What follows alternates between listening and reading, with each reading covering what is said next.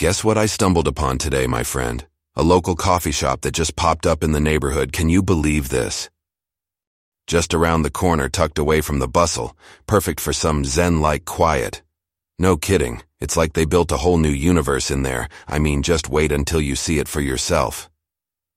I spent my evening there soaking up the calming atmosphere, lost in the tranquility, reading this book about Zen. Interesting, right? I mean me, a cooking fanatic, with a fried egg on toast breakfast every day and evening shifts at an Italian joint, diving into Zen. Life sure works in mysterious ways, buddy. I met a new friend too, Yuna, quite the scholar when it comes to multicultural aspects. Do you remember Juwan talking about the power of now the other day? I've been reading that lately too, giving me a whole new perspective to see things from. And let me tell you, Reading about Zen on top of that, it's like adding a secret ingredient to your favorite dish. Enriches the experience, like a symphony of senses in harmony, you know. I was discussing this with Yuna and Juwan, each of us bringing a piece of ourselves to the table with our fresh reads. Yuna was curious about how Zen coincided with the power of now, and I gotta say it marinated quite well. Ah, Juwan found it amusing how I've jumped from coding to Zen. Well, that's the exhilarating thing about life, I guess. Just like you don't know what the oven's gonna do to a novel recipe, life never ceases to surprise me with its experiments. By the way, cooking session at Juwan's place on Sunday. Want a taste of my culinary skills? Yuna cooked with sea kelp for the first time. I think she's got something fantastic brewing there. And oh, speaking of surprises, Yuna recommended this new Korean sci-fi movie, Space Odyssey 2023, Sounds right up our alley. CGI and all, you know how I cherish a good flick with some popcorn and soda. All right, it's getting late here. Gotta wake up early tomorrow for my shift at the restaurant. Catch you soon, my friend. You know what's funny, my friend? I started today with this grand plan to create a unique bibimbap. Yes, with fresh veggies from my organic garden. If only you could have seen them, sun shining on the dew-covered leaves almost asking me to pick them. It was straight out of a fairy tale, like somehow my tiny garden had become this enchanted forest. Of course, once I actually got my hands dirty, it was a battlefield. I even got little scratches from the artichokes, can you believe it? And don't even get me started on how slippery zucchinis can be. You would think I was wrestling an Olympic champ. After a good harvest, it was go time in my kitchen. You know how I love to experiment so I wanted to craft something new with my fresh loot. I was immediately drawn to the idea of bibimbap. Ah, the beauty of bibimbap, my friend.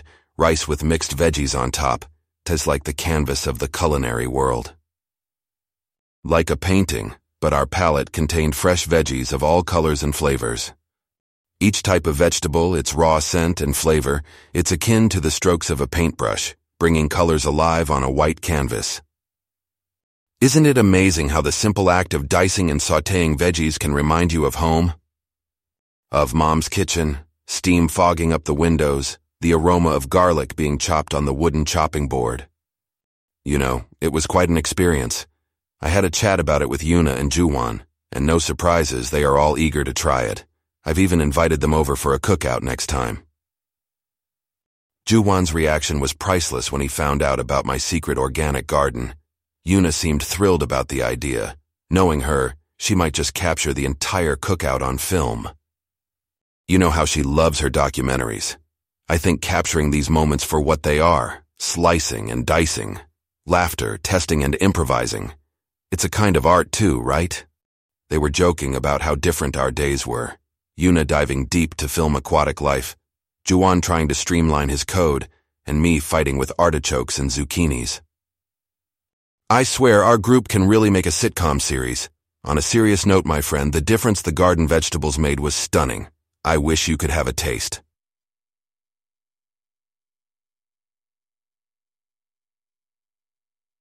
I never realized how much more vibrant the flavors could be. It's like they were proudly boasting their freshness. It's a taste of nature, really, of the earth and the sunshine and the rain all in one dish. That's the magic of cooking, I guess, to bring comfort, joy, and a bit of Mother Earth to your plate. On another note, I've also come to realize that it's the little things that bring real joy, like the surprise of a homegrown veggie garden, or the charm of that new coffee shop from the other day, tucked away in peace. The place has become my newfound favorite spot to relax. I'm probably making it my second home. Meditation, my book on Zen, a buzzing cafe, and a homemade bibimbap. Crazy mix, huh? You know what's funny, my friend? The most fascinating food adventure unfolded today. Su Min, my mate at the Italian joint, we decided to embark on a mini culinary expedition. Yeah, we're planning to host a cooking event, a mix of Italian and Korean cuisine, if you can believe it. Imagine, a cross between spaghetti and bibimbap. Sounds wild, right?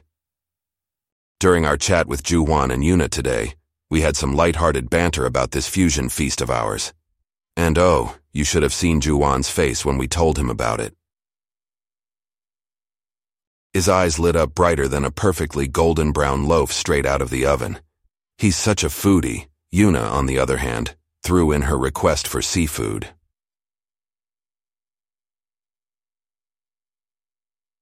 Her passion for the ocean never ceases to amaze me, you know. Our little chat took an unexpected turn when Juwan complained about his tragically gluten-free life. Apparently he lost a bet, and now he's banned from bread. Of course I assured him that we'll whip up something gluten-free and delicious. Yuna then threw a curveball suggesting kimchi-flavored spaghetti. I gotta say, the idea intrigued me. It would be quite a challenge to balance the spicy tang of kimchi with spaghetti. Just to tease Juwan, I did mention sourdough, and he immediately pictured me tuning the loaf like you tune a guitar. It was really a laugh riot. There are just too many ideas popping up. I think we ended up creating an entire menu for our upcoming feast. Juwan ended it all by promising me coding lessons if I baked him a special gluten-free loaf. Sounds fair to me. Can you believe our motley crew, my friend? An ocean enthusiast, a coding junkie, a professional taste tester, and yours truly, a feisty cook with a football background.